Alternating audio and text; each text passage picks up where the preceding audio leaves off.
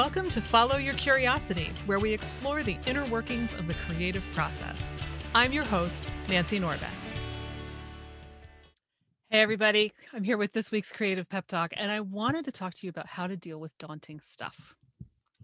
So, if you have something that seems really, really big and impossible that you want to tackle, if you try to tackle it all at once, the best case scenario is that it'll knock you out and you'll land on the floor out cold. And that's why a lot of people don't get very far when they try to tackle something really daunting. We talk ourselves out of it. We decide it's impossible. We decide, eh, maybe I don't really want to do this so much. And then we never do it. And then we're disappointed in ourselves because we really wanted to do it. But we can't seem to get out of this cycle that says it's too much, I can't handle it. That's why I'm here today because there's a way to do this. And the thing about it is, when I tell you what it is, odds are really good you're going to think it's not going to work or you're going to think it's insulting.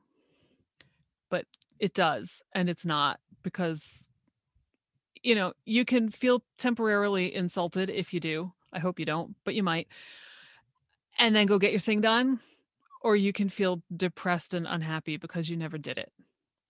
These are pretty much your choices. So I recommend giving it a try. And here's what works take a tiny little step.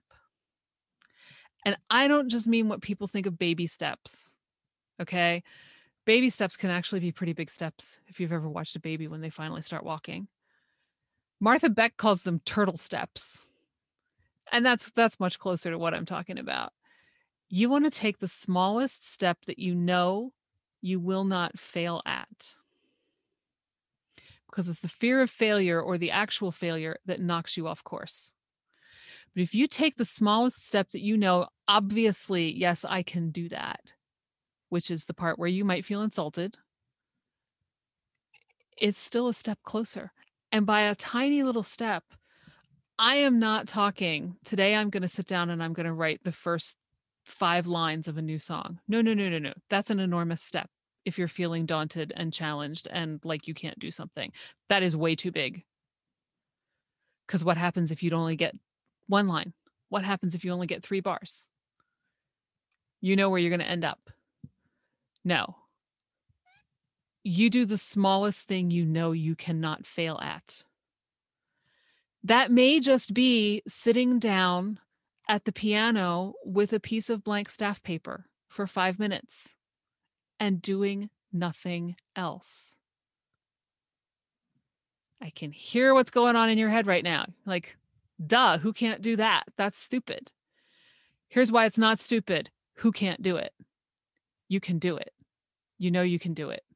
If you are that blocked, even getting that far is an accomplishment.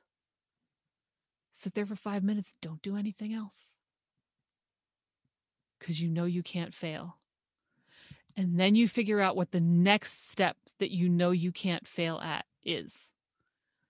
It may be as small as sitting down at that piano with a blank piece of staff paper and a pen in your hand for five minutes. Don't lie to yourself about this stuff, or you're going to set yourself up to fail and you're going to end up right back where you started.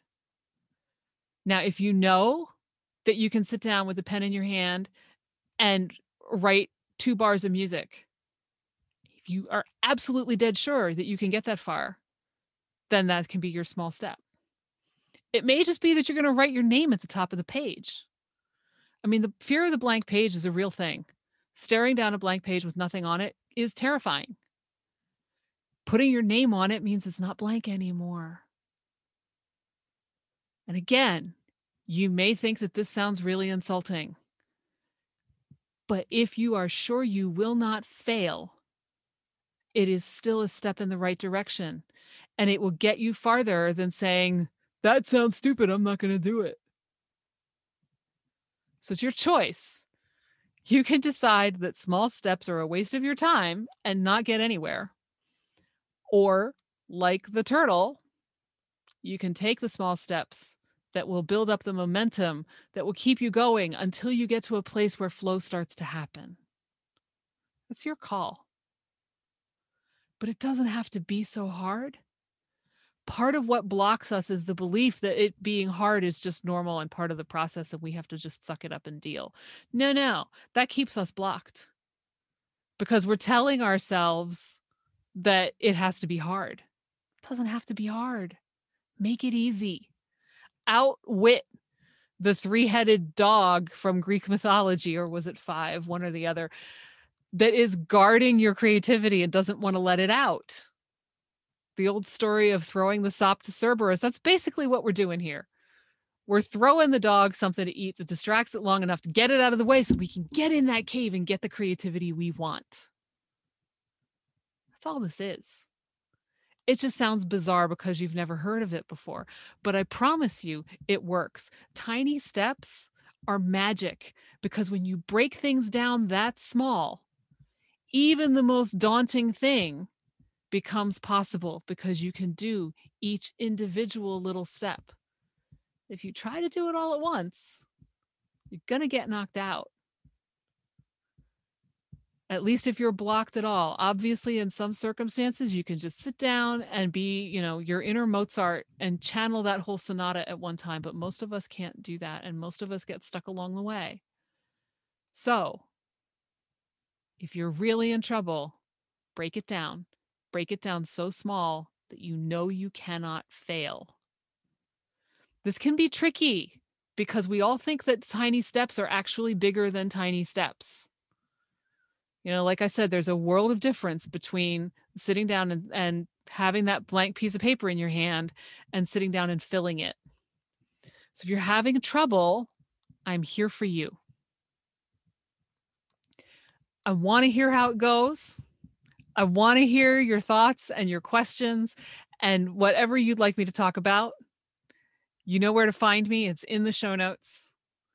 And like i said if you need some extra help give me a shout i'm here but I hope that if you give it a try, you'll be pleasantly surprised.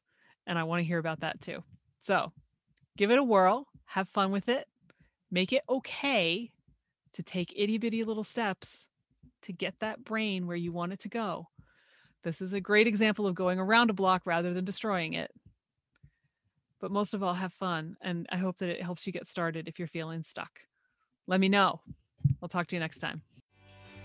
You can find show notes, the six creative beliefs that are screwing you up, and more at fycuriosity.com. I'd also love for you to join the conversation on Instagram. You'll find me at fycuriosity. Follow Your Curiosity is produced by me, Nancy Norbeck, with music by Joseph McDade. If you like Follow Your Curiosity, please subscribe, rate, and review on Apple Podcasts or wherever you get your podcasts. And don't forget to tell your friends. It really helps me reach new listeners. See you next time.